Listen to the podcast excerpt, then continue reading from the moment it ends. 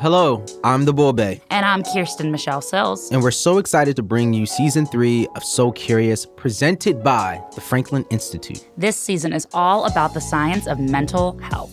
We're going to be joined by scientists, authors, and mental health professionals talking about things like emotions.